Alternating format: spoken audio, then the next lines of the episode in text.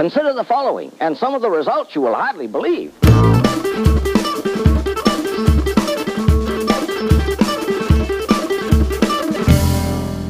Hello, everyone. Welcome.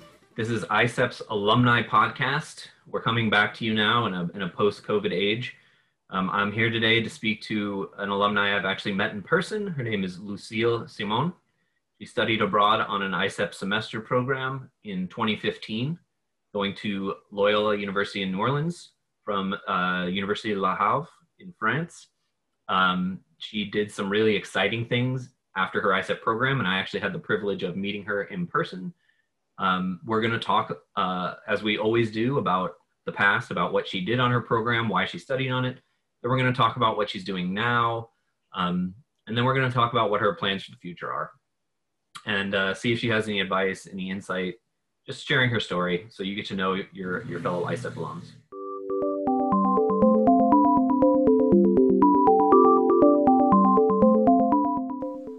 If you hear drilling, I'm sorry. I will try to I will try to mute that if possible. I am uh, I am having uh, work done on my house right now. All right, welcome welcome Lucille. Hello. Thank you. How are you today? Thank you for speaking us speaking with us. Um, thank you for asking me to do that. It's a real pleasure to talk English again. It's been a long time, I have to admit. Yeah, I think the last time we spoke was two years ago, or Mm, yeah, it was 2018 in Washington, D.C. Washington D.C. Yeah, and you were on a very cool program working in the U.S. House of Representatives, I believe, and Yes. as part of another exchange, not affiliated with ISEP. But um, before we get to that part, I do want to talk about that that program you did. But um, can you tell me some about why you chose to study abroad in the U.S. and how you ended up at Loyola, Loyola New Orleans and how you found the program? Okay. Um, so for the third year of uh, bachelor degree in France, we have the possibility to go abroad. And we mostly have the possibility to go to the UK with the Erasmus program. And once one of my teachers talked to me about the ISEP program that I, I did know of. And um, I knew that I wanted to study abroad, but I mostly wanted an American experience. And I knew that I wanted to go to the US because I went there first with my family in 2007 and I totally fell in love with Florida. And I wanted to go back there. And once I got there, I was I was like, yeah, this was the experience of my life because um, when I choose Loyola University, um, it, it was pretty easy to choose for me because I wanted something similar to what I've experienced with my family a hot state, pretty humid, and I wanted to see alligators and I wanted just like the American experience I, I had lived in Florida. Um, so, and my father is a musician, he's a jazzman, and he told me, ah, you know, there, there are some nice spots in the US. New Orleans isn't bad. If we come to see you on holidays, it would be nice to go there. I was like, okay, I'm fine with that. So I, I found Loyola University. And on the, the ranks of the ISEP universities, you have universities you have more chances to get than others. And Loyola University was pretty accessible, so I put it on the first choice to make sure I, I would have it. Um, and my university in France didn't want me to go to Florida because we had some bad experiences with some universities in, in Florida, and they didn't want it to be a holiday. They, they wanted they wanted this this experience to be real real school, real work, and a real semester in a in a country where in a state where I could learn things. Even though I was pretty sure I could have learned things in Florida as well, but this is another debate. um, so I, I, I went to Loyola and I took four classes. Um, I don't know if you want me to talk about the classes now or if you have Yeah. other questions. Okay. Yeah, yeah. Um, so yeah, what were the academics like, uh, di- and what were you studying in France for your for your bachelor's too? Um, I studied English actually. So I studied English, uh, Anglo-Saxon literature, Anglo-Saxon uh, history, and I had uh, linguistic classes, everything in English. But I had uh, I had classes in American English, Australian, uh, or British English with a lot of different teachers from uh, different, not necessarily, not necessarily countries because they were mostly French teachers talking English, but I had different perspectives from the Anglo-Saxon world, I can say. Um, so I, my, my, teachers and the director of my university were not very exigent on what classes I would take there because they knew that anyway I would come back mm, close to bilingual.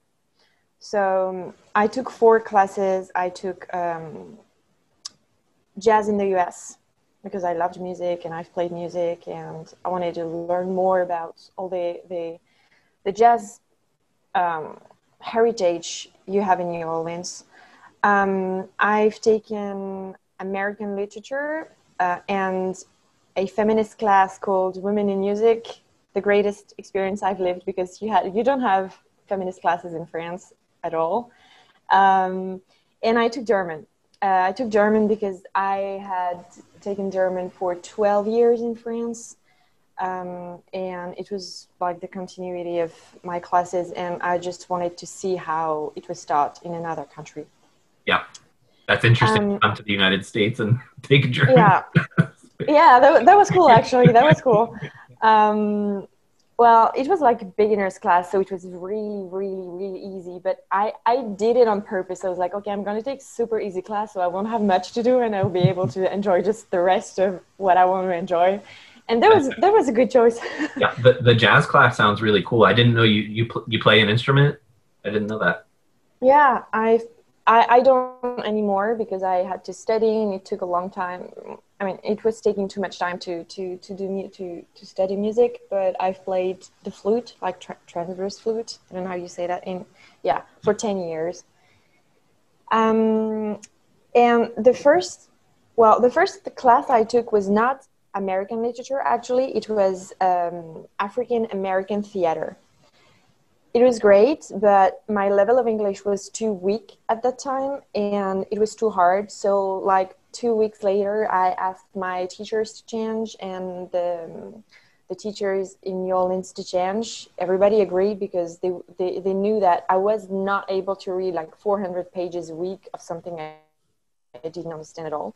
Yeah. So, um, that because the amount of homework in the US and the amount of homework in France is totally different, like totally, totally different.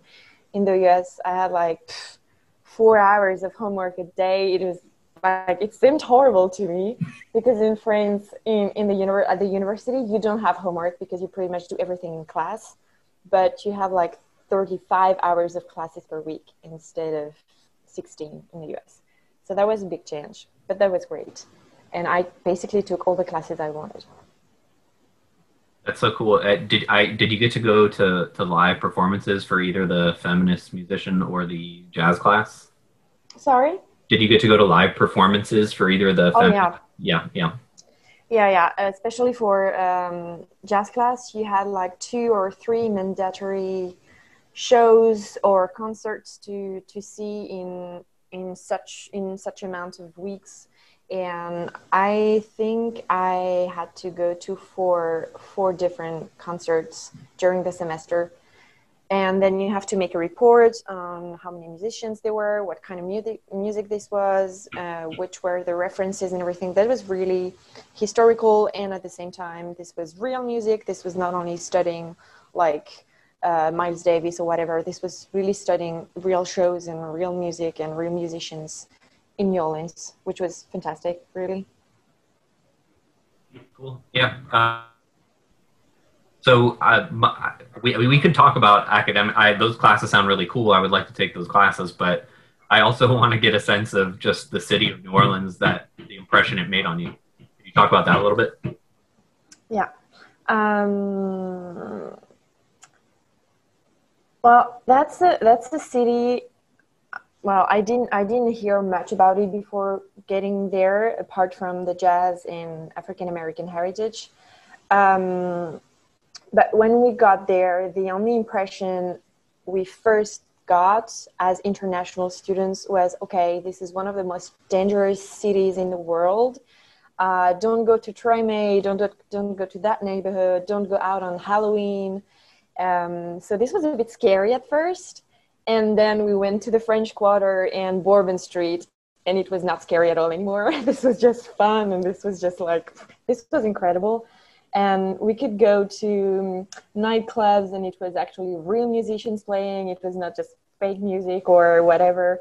Um, and you could just go in the street and try five different kinds of food in the street and meet people from all around the world and the the, the multiplicity of people and of heritage and was incredible and i didn't i didn't imagine i would find such a multicultural place when i would get there because this was not at all the america the american experience or the america i knew uh, that I had first visited. This was African American America. This was Latin Latino America. This this was a lot of different things, and there were actually a lot of Europeans coming to study there as well. And I, yeah, I encountered a lot of Latinos and European people who became my friends out there. Uh, yeah, I mean, New Orleans is not like any other city in the world, um, and it, it's for a citizen of the French Republic to come to New Orleans must be an interesting experience because there is a little bit of French heritage, but it's mm-hmm. so it's so uniquely North American. Um, yeah, but that uh, that's actually surprising because when you when you want to because as a French you want to see who are the Cajuns, you want to talk with them, and in the end, when you talk with them, you cannot understand their language. Like Cajuns have their own dialect, and it's like people in Quebec um, they have their own, but we understand people in Canada. We cannot understand people in Louisiana at all, like really. And they were super proud to talk with us, and we're like, sorry, we're gonna need to talk English because I don't understand anything. That's also true for English speaking. The the the the Cajun accent when they speak English, it's it's very yeah it, yeah, it's almost impenetrable. Yeah. Oh, that's true. That's true. Did you so, so, Did you actually get to go to the bayou and see alligators like you had seen in Florida? Yes, yeah. that's one of the first things we did with my family actually, because my family came with me the three the first three weeks, and we we rented ho- uh, different houses to visit the whole Louisiana, but outside of New Orleans, there aren't many many things to do actually. So new orleans was great. The rest was kind of awkward sometimes where we didn't have anything to do apart from going to the bayou or see the alligators actually. So yeah we did. We did. What what about uh what about the food? I mean that's something that's new orleans is famous for uh, a french person coming to new orleans maybe has different standards than a us person I'm assuming it was a lot heavier than you're used to. yeah. Yeah. Um, so I could I could divide this food part into into two different parts actually because um, you had the food on campus, which was totally what we imagine of American food. You had uh, like it was unlimited plan, and for twelve dollars you could you could eat both hamburgers, pizza. You could have uh, pancakes. You could breakfast and lunch and take your dinner at the same time. There were so many things, but really fat and not necessarily super healthy. And I have to admit that the fruits and vegetables I tried there were not what I expected. I, I won't say I won't say something mean because I don't mean to, but I mean I took a lot of weight out there. uh, and then you, when you went to when I went to New Orleans uh, downtown in Bourbon Street, you can tr- you could try po' boy. I tried gumbo. I tried jambalaya, um, crawfish. A lot of different things which are actually more refined or or completely different from what you expect uh, of American food, and which were great. So we did eat a lot of po' boys in Bourbon Street at night. so, and that was nice. That was a nice meal. Yeah, yeah. I, I love New Orleans food.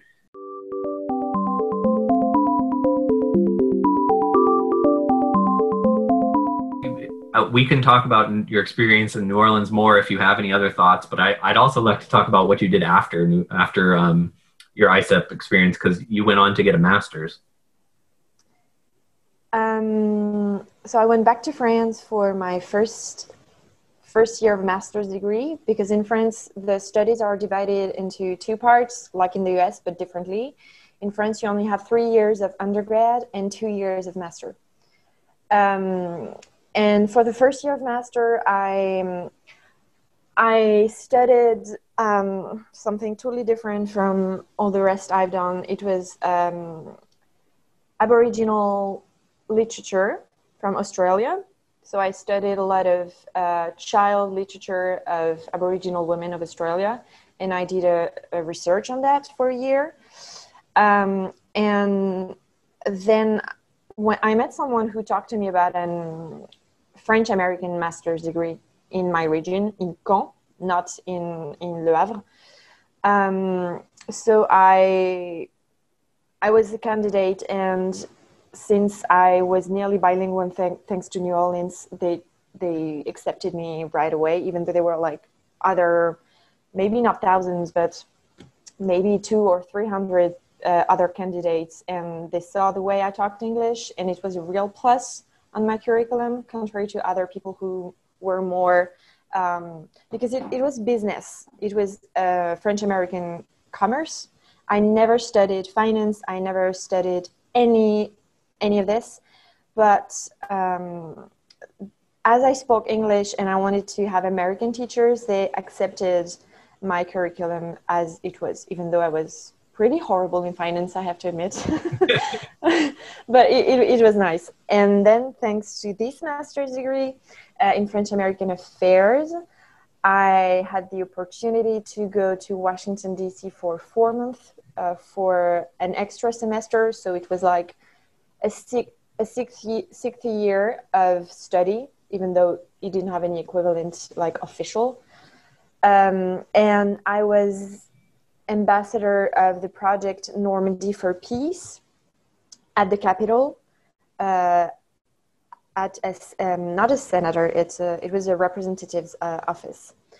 Um, it was a crazy experience because I encountered a lot of people you will you would never think you would meet in your life. Like really, one day I, I was in the corridors of the of the of the Capitol, like below the Capitol, and I I faced Mike Pence and this kind of people. You know, you never you never thought you would meet, and um, I didn't choose the representative uh, I I was with, I worked with, um, but it was especially for the project to represent in his office the project of Normandy and represent Normandy in the capital So yeah, and thanks to this experience, I even went uh, bow- bowling. I don't know if you say that bowling uh, at the White House.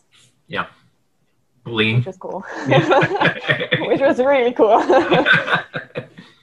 yeah, it was super cool. I I met you like a week before you left. I think. Yeah, yeah, yeah, yeah, that's true. yeah. It was in December, yeah. Yeah. Um, and it was so interesting to hear what you had done. Uh, and yeah, um, I believe a, U, a, a U.S. student goes to um, goes to the French Parliament, right? Yeah, yeah, exactly. It was like an exchange. Um, the uh, someone from California went to the um, Assemblée Nationale, and I went to the Capitol. Yeah. Yeah. Uh, so we we we didn't catch up before we went on air. So um, maybe you can tell me a little bit about what you've been doing since then. I know you're back in in France, but I'd love to hear about what you're doing.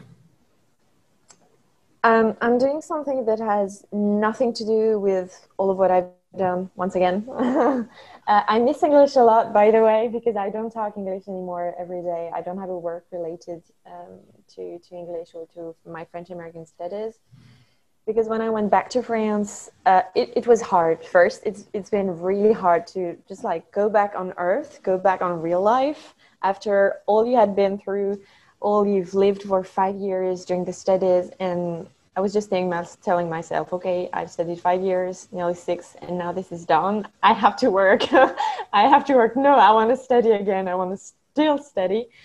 and finally i found a job related to um, to my studies so I, I was in a in a um, company from normandy selling madeleine which which is like a biscuit uh, and i had to to um, export the, pro- the product to the us and to south america and i realized that i hated it like really I didn't want commerce. I didn't want business. I didn't want anything. I just wanted to talk English, but I did not want to to to work in business. Really, that that was not my thing. So I was so disappointed with this experience that I felt that I needed to find a job um, in which I could know why I wake up for. Like every morning, I want to know that it has a sense for me, that it it has a meaning for me. So I found uh, an association, um, which is a French association divided into different clubs in all the regions of France. And it is called the Fondation Agir contre l'exclusion, which means uh, the foundation um, acting against ex- any kind of exclusion. So there, uh, every day I build feminist projects to be able to have more students in aeronautics, in informatics, or in automobile, in all this kind of very masculine um, work, jobs, basically. Uh, and I work with different secondary schools to be able to help students to find their ways, to find orientation, to find to just know what they want to do later. And I'm working a lot on educational projects, and we also have employment projects and precarity projects, but I'm working mostly on education, which was basically what I wanted, wanted to do before my American experience. I wanted to be an English teacher. And I think I'm going to be a teacher, but later I just want to have other experiences first. I don't want to, I don't want to be like a student and then a teacher i want to see something before that. So so at the foundation do you think that you're even though you're not teaching english right now do you or even talking about jazz or any of the academics you use do you think that your experience on isep impacts what you do now? Does it influence you in small or big ways? What do you what do you think? It does a lot because like first i have feminist i had feminist classes and I know that when I'm building my projects, uh, feminist projects, I do not hesitate to come back on my feminist classes I had and try to find some examples because it was women in music. So, for instance, if you want to talk about uh, Beyonce, for instance, and say how feminist her uh, her musics are or whatever, you can take those examples who talk very much to those girls nowadays as well. So I do I do take a lot of things. I will because we're, we're going to start those projects in September. So I will take all of these examples for my classes as well, because I will teach myself those classes to, to the students. And generally in France, when you when your studies are done, you take about eight months to a year to find a job. It took me a month, less than a month, to find my first job.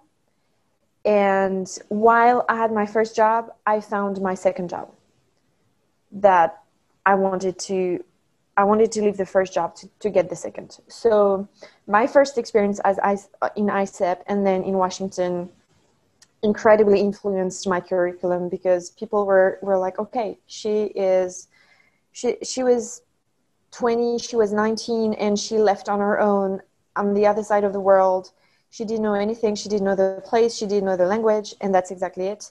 And then I have lived this experience where I had to to be like a legislative assistant, which is a great work and, and not necessarily an easy work. It was easier for me because they were very kind with me because I was French, but but still, uh, it gave me a lot, a lot, a lot of credibility, and people were, and I'm still sometimes I still don't believe it that I've lived all that in such a small amount of time but uh, it gave me credibility and people around me were kind of impressed lucille did did hiring did people hiring you tell you this um, like that your experience because i think maybe the french val- value international experience more than the average American hiring person does, um, or at least are able to articulate it better. But I, am just curious how they framed it to you.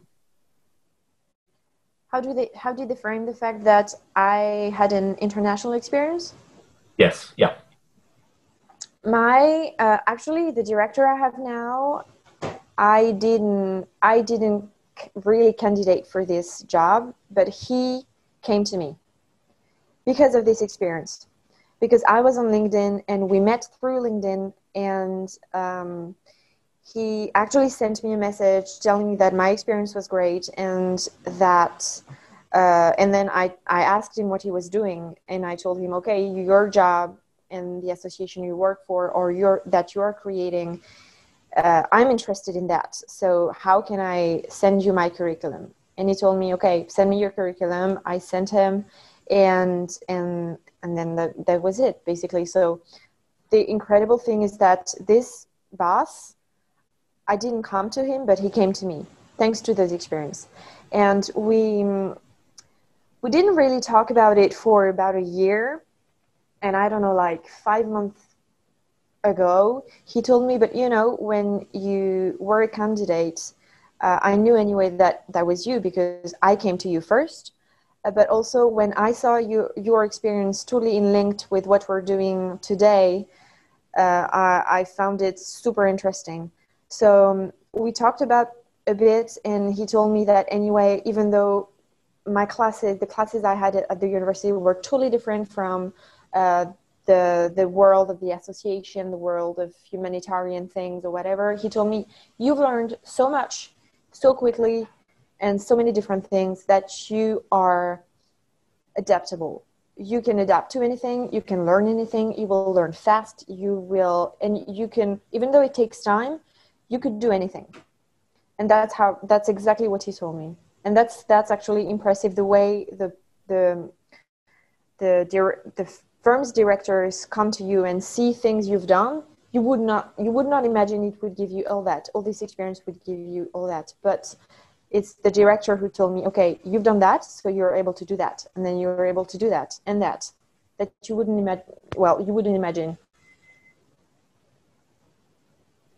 that's that's that's extremely impressive i'm really glad that your director told you that i mean that's like uh, that's kind of the perfect example of the impact that international education can make, not just in terms of a career and getting a job, but like you're actually doing the thing that you want to do now, as opposed to the business thing that you didn't necessarily enjoy doing the most. Yeah. Um, mm-hmm. Uh, so, in terms of what's going on right now, if you're listening to this podcast in the future, we are still in the midst of a global pandemic. Um, I hope that you and your family are well, Lucille. Uh, are you working from home right now? Is are, are you um, out of quarantine? I, I'm France is handling this much better than where I am right now. So um, I just hope you've been doing well uh, for now. Um, so I'm working from home, but I've actually always worked from home uh, in this job. We are five people in this association for now. We're going to be 26 in, at the end of the year. It expands real, real quick because it works and it's it's it's it's a good thing. But I am working from home, and I'm going to start working in uh, offices with people who are going to work with me to help me on some projects. Uh, they're mostly going to be students um, working with me and helping me on projects. Uh, but we're going to be in offices in the firms we work with because we are in associations and we have a lot of different enterprises who finance our projects or who are working freely for us who are I don't I don't remember how you say that voluntary no contractors yeah exactly yeah. Um, and so they're going we're going to do that and and that we're probably going to have offices in some of the firms we work with. That's and, great yeah lucille i i didn't even know this but if if you're looking to recruit students i'm happy to take it to ISEP students in france or globally. I don't know what you're looking for but absolutely we we have a good talent pool that you can recruit from so. Oh yeah. Yeah. Would be nice yeah. Yeah yeah yeah absolutely. Well we'll post the job on LinkedIn or wherever you want to put it. Uh, I'll put it out to the Alumni Association. We we've had a couple of examples of alumni hi- hiring other alumni, but we'd like to keep that going. Ah, would be great. Yeah, Yeah. please. Okay, so we're caught up to where we are now. Um, I've your work sounds really cool. I'm it's it sounds like you're scaling up. Uh, it doesn't sound like it's been heavily disrupted by COVID, so that's that's also nice to hear.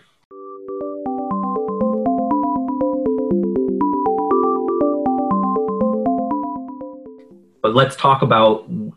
It sounds like you want to stay at this in the future, but let's talk about your bigger plans in the future. Um, it, five years, ten years.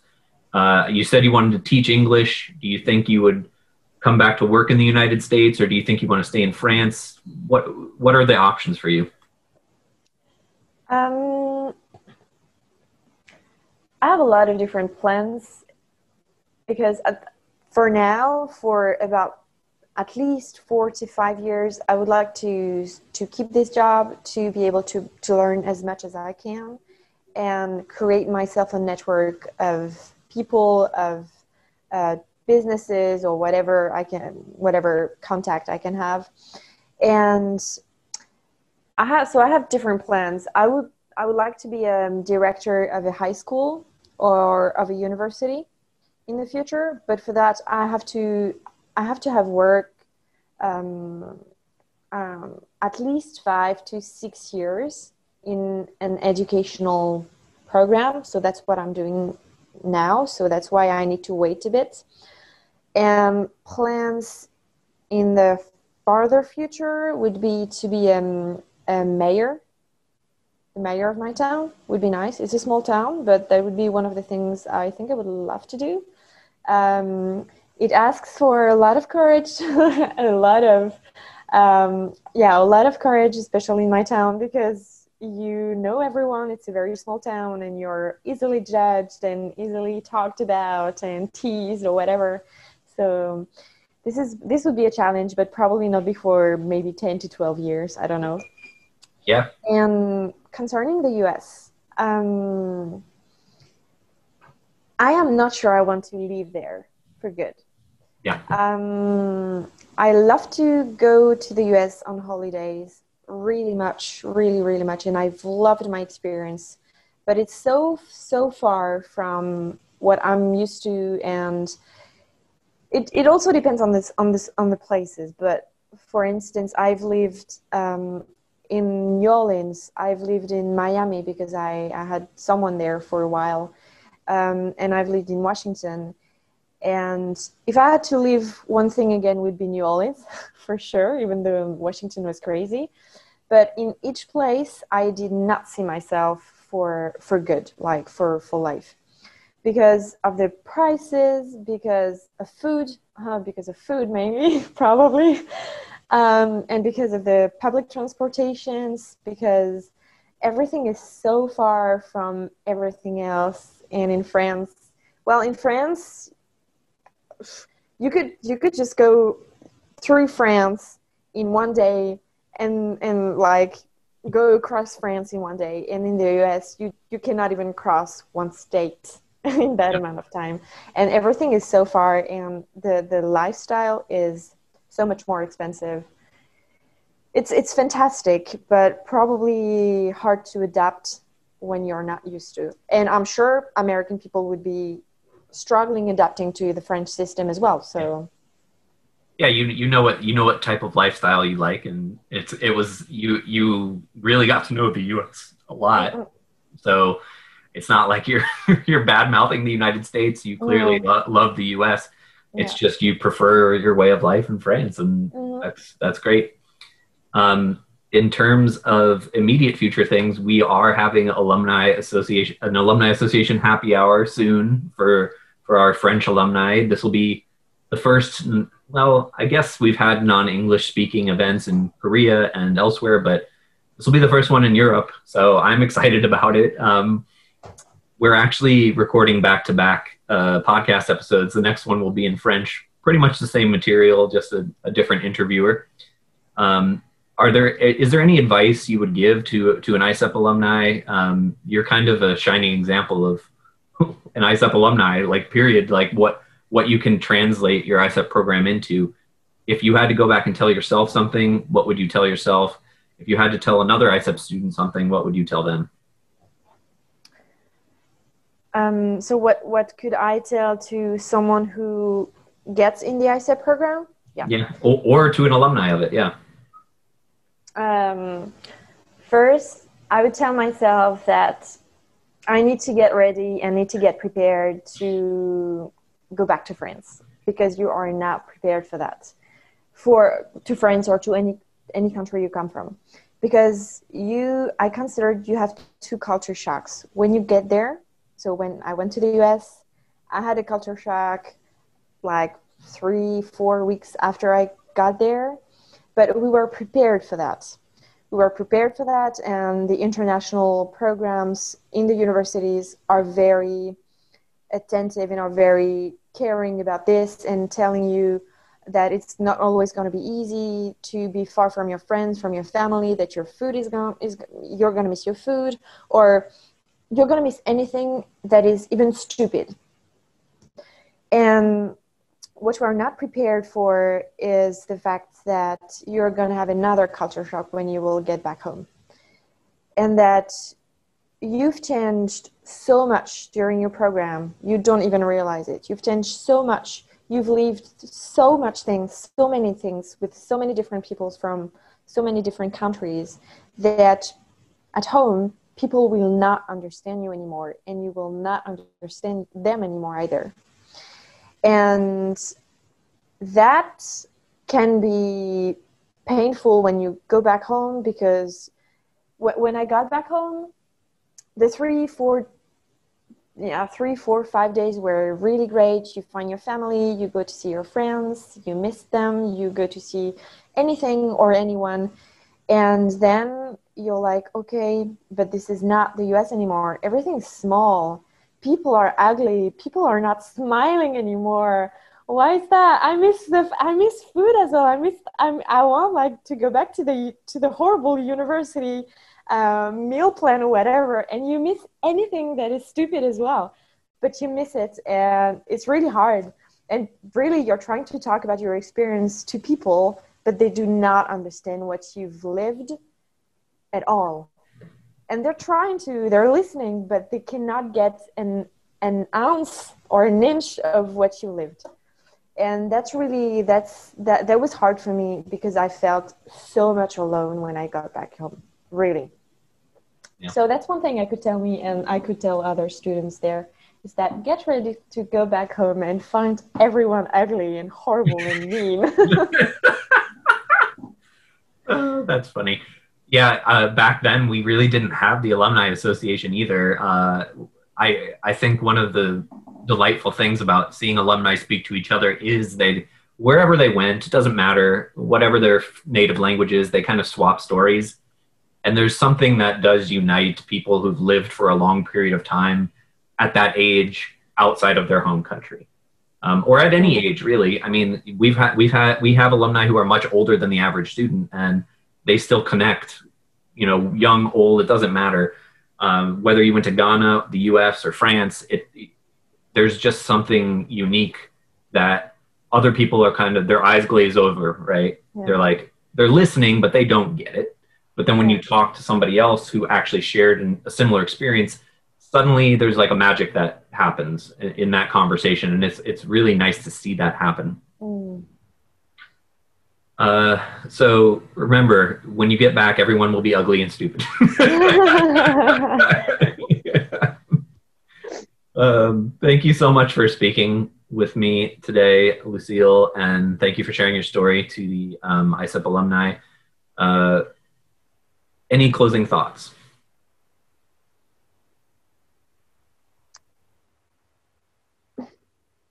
I, I could have like three hours more to talk about this experience, so that's hard. Um, but just for you to know that this is going to be the experience of your of your life, like really, this is going to be the experience of your life. You're going to have many other experiences, but this is probably going to be the first experience of your life that is going to to make the rest of the other experiences of your life. So don't neglect it. Enjoy every minute, even though it's not e- always easy, and and make as much money as you can before going there, so that you can do anything you want. Even though you work for like two years before, that's what I did. I did two years of babysitting every night before this experience. But when I got there, I could do anything and really enjoy everything. Even though we don't always need money to do things, do not forget that this is also somehow an, an, expe- an expensive experience. Thank you, Lucille.